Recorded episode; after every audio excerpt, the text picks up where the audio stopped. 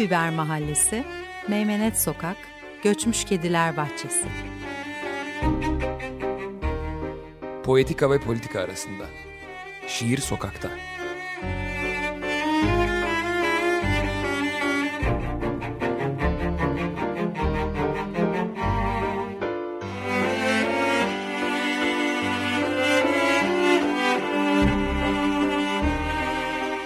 Hazırlayan ve sunanlar Karin Karakaşlı ve Levent Pişkin.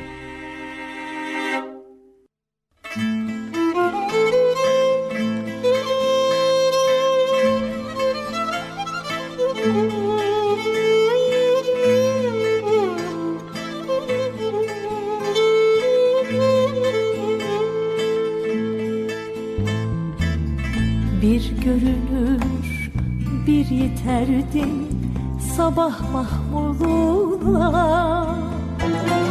Sen en güzel şiirdin gün ışığı tadında.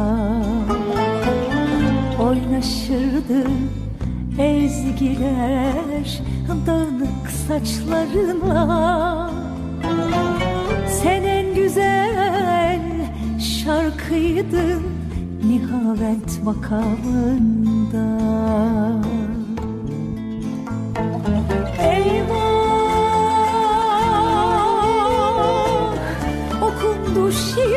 geçildi o fasıllar Unutuldu birer birer. Her soranla tekrar yaşandı ayrılıklar. Şimdi nerede dediler eyvah Ah eyvah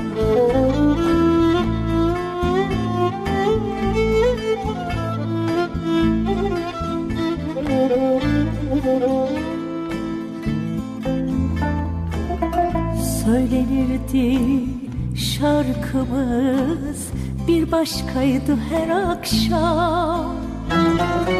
Öper gibi Eylül'ü öperdim dudaklarında Saklanırdı aşkımız geçerken son vapurlar. Öyle tenha gözlerin Öyle tenhaydı sonbahar. Eyvah! Okundu şiirler geçildi o fasıllar. Unutuldu birer birer. Her soranla tekrar yaşandı ayrılıklar. O şarkıyı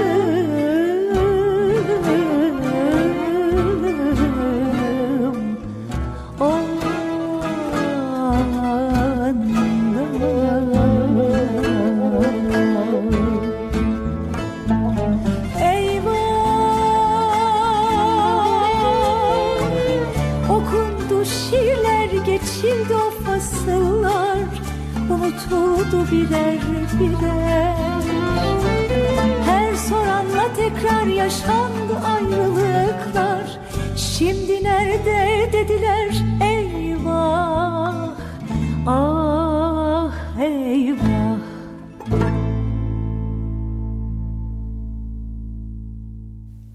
Pulbiber Mahallesi Meymenet Sokağı Göçmüş Kediler Bahçesi programına hepiniz hoş geldiniz. Bu dünyada herhalde bunu bu kadar rahat bir şekilde söyleyebilen tek insan evladısın. Yok eminim yine vardır. Ben çok kuşkudayım. Ben bilmiyorum emin Hatta değilim. Hatta şizofrengi gibi bütünüyle kuşkudayım. ben... Açık Radyo bu isimli bir programı niye kabul etti onu da bilemiyorum. Niye ve nasıl? Ben Açık Radyo niye bizi kabul etti ona da emin değilim Tabii, ama Tabii öyle bir soru da var. Yani bir tartışma konusu. İsmiyle iddialı cismiyle mütevazı programımıza başlıyoruz. Ee, geçen hafta Turgut Uyar ve şiirindeki aslında biçimi konuşmaya başlamıştık biraz. Ee, bu hafta içeriğine girmeye çalışacağız biraz. Onun evvelinde gelen iki tane sürekli gelen tepkiye cevap verelim biraz. Belki bir programın çok kısa olduğundan bahsediyorlar. Bence çok yeterli, fazla bile. ee, hani gayet iyi bence e, süresi. İkinci meselede niye şiir okumuyorsunuz diyorlar. Yani hani şiirlerin içeriğine girdikçe illaki bir takım şeyler okuyacağız. Ama böyle buğulu ses tonuyla şiir okuyacağımız bir program olmasını arzulamamıştık zaten hiçbir zaman. Kaldı ki püskürtürüz gülmekten zaten yarıda evet. mındar olur yani hani şiir. Şiir kendi kendine okur. Her seferinde başka bir ses verir siz okuduğunuzda. Aynı şiiri iki kere okuduğunuzda dahi her seferinde başka bir sesle okursunuz. Kendi sesi var. Biz o sese hiç girmeyelim, hiç bozmayalım. Fakat bu mikrofonik ve Davudi sesten mutlaka şiir bekliyorlardır. Ve... Zannım o. Ama o pek mümkün olmayacak herhalde şimdilik. Diyelim de şeye başlayalım. Az solist ya. Kendini sonlara saklıyor. Başlayalım o zaman. Başla. Ee, geçen hafta şeyden bahsetmiştik aslında Turgut Uyar'ın ilk bu 1949 yılındaki Arzı Hal kitabı ve e, 52 yılında çıkan Türkiye şiirlerindeki olmayan tarih bilincinden ya da yanlış tarih bilincinden belki belki asker kökenli olmasından kaynaklı olarak hani sivil bir memurdu ama askeriyedeydi nihayetinde ve babası da e, askerdi Turgut Uyar'ın. Hani ondan kaynaklı olarak belki daha ulusalcı milliyetçi şiirler yazdığını bu kitaplarda söylemiştik. E, bu hafta ise biraz daha hani sonraki şiirlerini özellikle aslında kısa bir devrim tarihi de diyebileceğimiz ya da belki öyle de okunabilecek olan bu 70-73 arasında yazılan toplandılar meselesi üstünden sonraya doğru sona doğru gideceğiz aslında. Ve konuşacağımız bir takım imgeler var. Ha, biz bu imgeleri anladığımız biçimde konuşuyoruz tabii ki onu peşin söyleyelim şimdiden. Ee, çünkü hani Turgut Uyar şiirine bu bizim yüklediğimiz anlam genel bir anlam yüklemek ve hani buradan doğru okumasını yapmak ya da yapalım yapın demek e, ikinci yeni şiirine hakaret olacaktır ya da kendini karşılamayacaktır. Yani sanki evet iyi şiirin genel olarak özüne de hakaret olacak. Şiir zaten tam evet. da e, okuyana her tür imkanı verdiği için bu kadar büyülü her seferinde. Aynı kişinin farklı yaşlarda dönemlerde okuduğunda bile bu kadar ihtiyacı olanı alması üzerine. Evet az evvel dediğim mesela aslında hani o her seferinde başka bir ses veriyor ya ve hani içinden okuduğun sesle alakalı bir şey onun ilintili mesele. Ee, ama yine de hani tabii ki bir e, bizim anladığımız biçimde en azından bir şey imge okuması yapmaya çalışacağız kısmen. Bu imgeler aslında yani hani imgeler üstünden giderken birkaç kelime üstünden gideceğiz biz de ve birkaç örnek şiir üstünden gideceğiz. Ee, tabii ki Geyikli Gece değil bunlardan bir tanesi. Öyle bir ızdırap ya da, da var. Yani bakalım hani değil. Çok e, yani kullanıla yani bir de kullanılma hali var ya. Hani, evet tü tüketim aslında. Tüketim oluyor. Evet yani hani kullan kullanma bence de doğru yani. Hani bir de şey ya yani hani az evvel dediğimiz o imge meselesine de aykırı ya bu popülizm. Ya çünkü içini boşaltıyor ve Geyikli Gece'den herkes aynı şeyi anlama, anlamaya başladığı vakit aslında Geyikli Gece Geyikli Gece olmaktan çıkıyor. Ba başka bir şeye kaybediyor. Evet başka bir şeye evriliyor. Ee, derken evet konu oradan oraya. Biz kelimeleri söyleyelim. Hani gideceğimiz en azından ilerleyeceğimiz kelimeleri söyleyelim. Dağ üstünden gideceğiz biraz. Turgut Uyar'ın ikinci dönemi diyebileceğimiz ya da belki 70'ler sonrası ya da 70'lere yakın dönemi diyebileceğimiz döneminden e, yola çıkıp gideceğiz. Ardından da haydut eşkıya ve orman imgeleri e, üstünden biraz biraz varacağız. Yine geçen hafta bahsetmiştik. Belki Karim bir kuple okumak ister Hayri Bey şiirinden. Ne e, Hayri Bey'in Hayri Bey'in sonundan ee, Sen Hayri istesen Bey, bak adı Hayri Bey. Hayri Bey Turgut Uyar'ın babası. Kısa bir bilgi verelim Hayri Bey ile ilgili. Ee, ve şey e, binbaşı olarak emekli oldu bildiğim kadarıyla Hayri Bey. Yani hani okuduğum ve hatırladığım kadarıyla. E, Kurtuluş Savaşı'na katılmadığı için aslında binbaşı olarak emekli oldu. Yoksa olmuş yoksa e, daha yüksek bir rütbede emekli olması tabii ki mümkün olabilirdi. Bu şeye katılmaması, Kurtuluş Savaşı'na katılmaması meselesi de anne ve baba, anne ve kız kardeşini ve Turgut Uyar'ı bırakmamak istemesinden kaynaklı bir mesele ve aslında şey diyor yani hani bir takım yazarlar en azından analiz ederken Turgut Uyar'ın gerilimi, şiirindeki gerilim tam olarak bu noktadan kaynaklı. Aslında iki tane erkeklik rolü var burada çatışan. Bir vatanını korumak üzere gitmesi gereken asker emperyalistlere karşı. İki de ailesini korumak ve ailesiyle beraber olmak üzere gitmek yani dur, durması gereken baba e, imgesi üstünden. Biraz Turgut Ayar e, onu kendinde e, bu varlık sıkıntısı diye tanımlayabileceğimiz bir şeyle ve bireyseldeki o kadar yalnızlığa yaptığı vurgu. Öte tarafta da e, vatanı korumak için değil ama e, dağlarda savaşmak, e, dağın e, getirdiği e, toplu güç.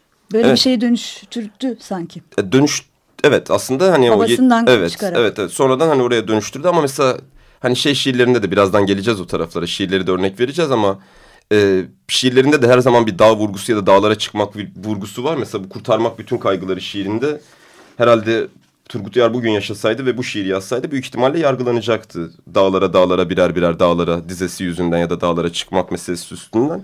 Ama hiçbir zaman aktif olarak o, o dönemin siyasi hareketlerinde de yer almadığını görüyoruz. Yani hani yine babasıyla belki de yer yer aynı kaderi başka bir biçimde, başka bir tezahürde yaşadığının kanıtı gibi. Ya çünkü şiiriyle katkı sunuyor. Bence çok da önemli bir katkı. Ama sanki kendine yeten bir katkı değil gibi. E, bu arada ben Hayri Bey'de e, bana herhalde vermek istediğim mesaja dair bir tamam, yer hayır. buldum. Ha. Hey Hayri Bey, Hayri Bey, tabancam Fransız çıplağı, bıyığın Alman, esnafın biraz Selçuk, biraz Ermeni, tüccarın Galata'dan camilerin mahyalı, kalk Hayri Bey, Hayri Bey, seslendir bir yerinden bu suskun ormanı. Bura mıydı? Evet bu, bu kısım yani önemli bir kısımdı yine tabii ama sonlara doğru asıl şey kısmı ederim. var. Ee, yani hani şi şiir zaten tamamen bence okunmalı. Ee, ama o sonlardaki... Yani işin bu tabii şakası ama hatırla her zaman yalnız kaldığımızı üzerinden. Hı hı. Yani e, inanılmaz ve çaresiz bir yalnızlık hikayesi var. Hatırla Hayri Bey hep yalnız kaldığımız. Bu dünya kimin olsa bizim değildir. Uzaktır bize. Bizim olmadıkça tepeden tırnağa. E yine hey Hayri Bey Hayri Bey sen bu gidişle Harbiye'den kovulursun ya da bir gün Miralay olursun. Korursun arka sokakları ahşap evleri hey Hayri Bey Hayri Bey. Bir eli kurşundan hızlı öbürü daha yavaş. Bak şu utkulu savaşların ettiğine kaçınırsan ettiğini bulursun. Meselesinde de yine hani babasıyla aslında kısmen de olsa bir yüzleşme e, şeyi yaşadığı yerlerden biri. Evet tabii. yani ya da çıkarabiliriz hani belki öyle bir anlam en azından okuyunca e, hikayeyi de bilince kısmen herhalde bana öyle geliyor tabii bilmiyorum. biz neler çıkaramayız ki zaten. Sen ne düşünüyorsun bilmiyorum ama evet öyle şey yani hani bu dağ meselesine dönelim bu Hayri Bey meselesinden tamam. sonra o gerilimine dönelim. Ya geçen hafta yine şeyden de e, konuştuk çok kısa da olsa. Turgut Uyar'ın başkalarının acısını ve gerilimini nasıl içselleştirdiğinden ve oradan şiiri nasıl kurduğundan da konuştuk. Kürdistan meselesi üstünden özellikle yani hani Cemal Süreyya kullanmamışken mesela ya da hani o dönemki hiçbir şair henüz kullanmamışken Turgut Uyar'ın asker kökenli olmasına rağmen bunu ısrarla söylemek lazım herhalde. Ee, Yokuş Yola şiirinde ki bence divan mükemmeldir zaten genel olarak. Ee, şeyle büyük bir cesaretle kullandığını görüyoruz. Yine aynı şekilde yani hani orada da bir halkın acısını mesela ya da bir, bir halkın meselesini e, tam olarak içselleştiriyor. E, muhteşem bir tanıklık ve o tanıklıktan e, yani içine kattıktan sonra e, akla hayale gelmeyecek kombinasyonlarla yarattığı tuhaf imge dünyası e, ve onu e, çok çarpıcı kılma hali. Bir de e, belli bir yerden sonra sanki zamanın e, önünde gidiyor. Yani kendisini o artık dağdan gelen özgürlük mü neyse e, silaha yapılan vurgu da dahil olmak üzere. İçerideki o haydut eşkıya e, imgeleriyle hep düzenin adamı yani hani bu kadar efendi bilinmekle aradaki çelişkiden e, ve o gerilimden Besleniyor. sanki besleniyor evet. Besleniyor evet bir şeyde de e, yine, yine bu kitap demiştik ya bu 160 kilometreden çıkandı galiba. Erhan Altan'ın kitabında Tomris Uyar'la Turgut Uyar üstüne söyleşi meselesinde. Tomris Uyar'ın dediği hani militan bir solcu bir gerilla olmak isterdi meselesi. Hani şu kısım için özellikle dağ eşkıya vesaire meselesi yani haydut meselesi için önemli. Yani mesela ilk şiirlerinde haydutu yani hani o toplandılara tam geçmeden evvel böyle bir küçümseyerek bir başka bir biçimde kullandığını görürken daha sonradan böyle bir eşkıyaya varması ve oradan da aslında savaşçıya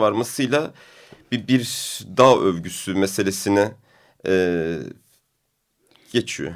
Çünkü sanki oradan zaten e, kendine devşirdiği ve şehirlerin o basıklığından tek başına anlatılmaz hissettiği yalnızlığından e, çok farklı hatta onlara şifa olabilecek başka bir özgürlük duygusu var.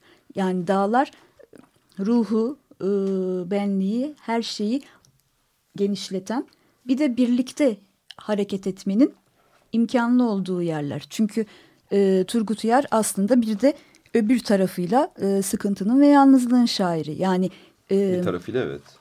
Dolayısıyla yani, hani dağ başı yalnızlığı değil, su kenarı yalnızlığı Nasıl? değil, bir şehir yalnızlığı dediği ha. şeye panzehir gibi. Evet şehir meselesinde de mesela hani bu, bu döneminde tam aslında dağ övgüsünü yaptığı Başlıyor, döneminde evet. evet kent meselesi hani kentlere kapandık kaldık tutanaklarda şiiri bulamadım. Sende var mı işaretli? Bak, baksana bir. Yok. Yok değil mi? Bence denemeyelim. Tamam.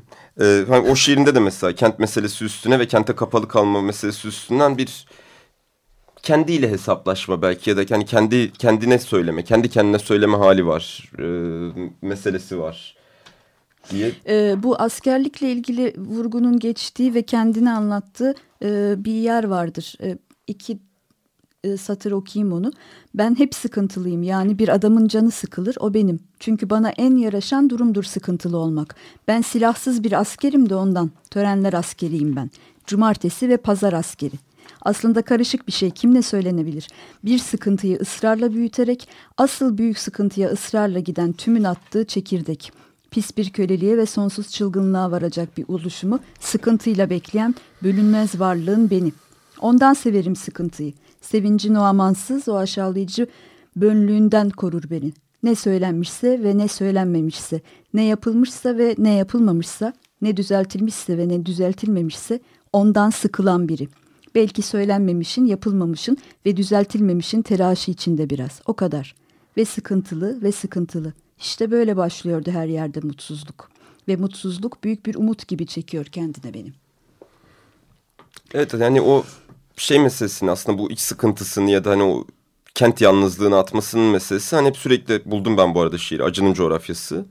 Ee, şey diyor ya işte hani hep güçlü dağları görmenin zamanıdır ya da işte hep direnmek devam etmek adına ve acılığı eksilmesin ağzımızdan. Aslında bir yandan o acıdan da besleniyor. Yani hani bir gün boyuna tükürmek için kendi deyimiyle. Ee, yani umut verilen bir şey değil. Ee, dolayısıyla tekrar tekrar üretilmesi gereken ve üretilirken de aslında e, en acı, en keskin gerçeklerle yüzleşip hani böyle bir pembe tablolar, iyimserlikler üzerinden üretilen beklentili umut değil. Ona rağmen inadına umut gibi bir şey. Ve sanki o inat için gücü de işte tam o dağlarda bulur gibi. Dağlardan bahsederken ve oraya dair e, Metiye, e, konuşulan bütün o şiirlerde e, şehrin o baskınlığından çok farklı bir Turgut Oyar var. E, çok coşkun, çok akan ve gerçekten başkalarından ve bir birlikte olma halinden sanki beslenip güç alan. Evet yani şeyde de kırlardan geliyorlardı da mesela yani. yani elbet kırlardan gelecekler. Yoksa nasıl güzelleşir? Bu akşam üstleri ya da başka türlü nasıl güzelleşir? Tam dizeyi okuyalım. Bu akşam üstleri dediğinde de hani aynı yere yine ve bir göndermede bulunuyor. Ee, bu dağ meselesi aslında bence Turgut Uyar'ın kilit noktası. Yani hani daha doğrusu bu eşkıyalık meselesi ya da hep içinde bulunmak istediği ya özellikle hani bir, bir dönemki şiirini anlamak için. O içinde bulunmak istediği ama bir türlü içinde aktif olarak yer alamadığı e, şeyde de e, hareketleri de bir biçimde yansıtıyor şiirine ve kendi gerilimini hani o yansıttığı şeyi tam olarak bu, buradan okuyabiliyoruz. Bir de Turgut Uyar bence tam olarak yani hani hep bahsedildiği gibi Umud'un şairi değil yani. Hani Gezi'de böyle bir imge oluşmuş olmasına rağmen. Kuşkusuz Edip Cansever'deki o çok popüler olan Mavi ile Turgut Uyar'ın Mavisi arasında kocaman bir fark var. Tabii. Hani Mavi orada Umud'u çağrıştırır belki burada birçoğumuza. Ee, ama yine de tamamıyla bir Umud'un şairi olarak okumak doğru olur mu emin değilim. Sanki bir yerde bir sıkışmışlık, bir yenilmişlik, bir katılamama, bir, bir içine düşme hali de. Dışında kalma, kenarında kalma ama hep tanık olma ve onları kaydetme hali. E, tabii bir de, de yani Turgut Uyar'da aynı zamanda şey de var ya sanki gayri resmi bir tarih e, kayıt tutuculuğu gibi bir şey. Bu Evet. özellikle dağ üzerinden. Bir tarihte bir dağ yamacında 12.853 kişi öldü. Yamaç yeşildi çünkü bir bahara başlıyordu. Ölenlerin bir kısmı tüfeksiz, onların bir kısmı tüfek müfek bir yana domsuz gömleksizdi. Sayı bilmezlerdi topla, toplandılar. Böylece bir yerlerde toplandılar. Özür dilerim. Sayı bilmezlerdi toptandılar. Böylece bir yerlerde toplandılar. Yürekleri uzun bir süre atmadı aslında. Çoğu da insan olduğundan yüreksizdi. Yani hem insan olmanı, e, insana da güvenen bir şair yok karşımızda Evet, insandan. Dolayısıyla hani e, Aslında bu tarih yazıcılığına ek olarak şeyi de söylemek lazım belki. Yani bu internasyonel gelişmelere bir biçimde kayıtsız kalmadığını da. tabii İşte İsp- İspanya'dan Filistin'e kadar Lorca şiirleri mesela yani. Hani çünkü bir yerden sonra onun için e, vatan diye bir şey değil. Kalk, evet. Hani e, heyecan duyabildiği bir mücadele. E, Bütün evet ve o bir dünya genelinde zaten e, onları da milletlere göre ayırmıyor. Devrim devrimdir ve her seferinde aslında insanı yeniler. belki açıktan bu kadar devrimi övmese de hani imgesel olarak en azından epey bir katkı sunduğu aşikar. Ya zaten şey üzerinden de okumamak lazım. Yine hani kitabı kapatıp az da sohbet edelim. Zaten sonuna doğru geliyoruz. Ee, böyle toplumsal gerçekçilik üzerinden de okumamak lazım. Ya bir şair illa hani o dönemki siyasal mücadeleye katkı sunacak diye bir kayda yok. O bir imge yaratıyor ve o imgeden sen ne alıyorsan zaten onu alıyorsun. Yani şiir çok kişisel bir şeydir aslında bir taraftan da bana kalırsa en azından. Yani hani benim okumamla. Tabii ki öyle bir de hani şey de var ya e, toplumsal, toplumsal gerçekçi şiirin arka plan olduğu bir zaman diliminde e, ikinci yeninin aslında en e, usta bütün şairleri çok farklı bir dil ve başka bir dünya ve tekillikleriyle çıktılar. Tabii 80'lerdeki genel ortam olunca da bilmiyorum sanki öyle bir beklenti vardı şiirden. Oysa ki e, şiir buna dönüştüğünde ya da edebiyat genel olarak bir dava e, meselesine dönüşüyor. ve yani. hani dava olmak kadar edebiyatı edebiyattan, şiiri şiirden soğutacak başka bir şey yok. Yani evet hani bu, bu imge zaten dediğim gibi hani ya da konuştuğumuz gibi sürekli açık bir şey. Sen yorumlarsın ve öyle olur. Ve hani nasıl yorumluyorsan ve ne üzerine konuşuyorsan onun üzerine gider mesele. Dolayısıyla hani Turgut Uyar'da bizim açık seçik o anlamda sloganvari görebileceğimiz hiçbir toplumsal yan yoktur ama dediğimiz gibi işte e, bizim okumamız üzerinden vardığımız e, bir kocaman tarih var aslında Evet. bir yanıyla ama güzelliği de o ki e, kazıp buluyorsun. Ya bir de şeyden zaten yani hani kendiyle ilgili söylediği meselede bir arşivi yok Turgut Uyar'ın. Notları da yok. El yazısıyla yazılmış bildiğim kadarıyla en azından basılan. Ee, ve kendi de söylüyor zaten arkamdan hiçbir şey bırakmayacağım diye. Dolayısıyla hani o dönemki duyguların en fazla tanıklıklarla hani Tombris Uyar, Uyar'ın ve diğer arkadaşlarının anlattığı meselelerle e, şey yapmak hani yorumlamak lazım. Öyle gitmek lazım.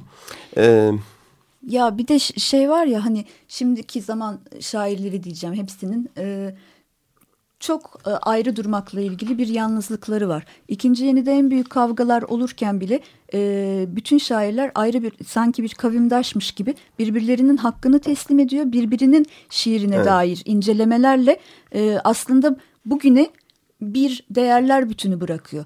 Bu da çok ilginç. Evet. Oysa kendi ikinci Gü- yeni güzel manifestosuyla falan çıkmamışlardı. Hiç öyle bir şey de yok evet. Bir, bir sezgi ortaklığı aslında gibi bir şey.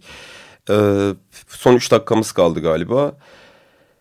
Şöyle diyelim. Ya Turgut Uyar büyük şair, büyük usta diye bahsedilir zaten. Ve 50 dakikalık bir programda zaten hepsini konuşmanın imkanı yok. Biz azar azar değinip çoğaltmaya çalışıyoruz onları. Bir, biraz değdirmeye çalışıyoruz. Eğer öyle bir şey yapabildiysek Turgut Uyar ile ilgili ne mutlu bize. Yani en güzel şey herhalde bugün birilerinin e, Turgut Uyar kitabını karıştırması Evet, olabilir herhalde. Bence de harika olur öyle bir şey. Hatta Ahdi Atik ben çok severim onu okuyun diye önereyim. Ee, Cemal Süreyya'nın hani o öldüğü gün hepimizi işten attılar dediği şair. Ee, Dünya Ölmeme Günü'nün ölmesi üzerine bir daha toplanamadığı o şairlerin bir araya geldiği şair. Usta dedikleri kişi nihayetinde her, her birimizin eminim pek çok sevdiği bir şair. Ee, 50 dakikada iki haftalık programda ancak bu kadar konuşabildik. Bence iyi de konuştuk aslında. Öyle mi diyorsun? Bilmiyorum. Cesaretin var mı kaydı dinlemeye? Yok ra- rahatlatmaya çalışıyorum kendimi. Ee, tekrar hoş geldiniz. Bizden bu haftalık bu kadar. Çok teşekkür ederiz bizi dinlediğiniz ve sabrettiğiniz için. Önümüzdeki Şarkı haftada için bilmiyorum. vaktimiz var mı emin değilim. Yok. Ee, iyi akşamlar dileyelim. Çok teşekkürler. Sağ olun, var olun.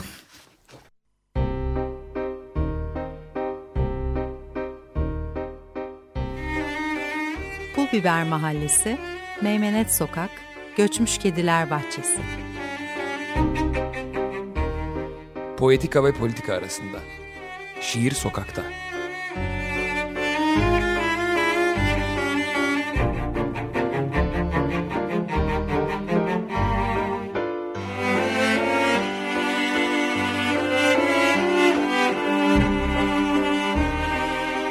Hazırlayan ve sunanlar Karin Karakaşlı ve Levent Pişkin.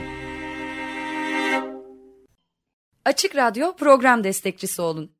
Bir veya daha fazla programa destek olmak için 212 alan koduyla 343 41 41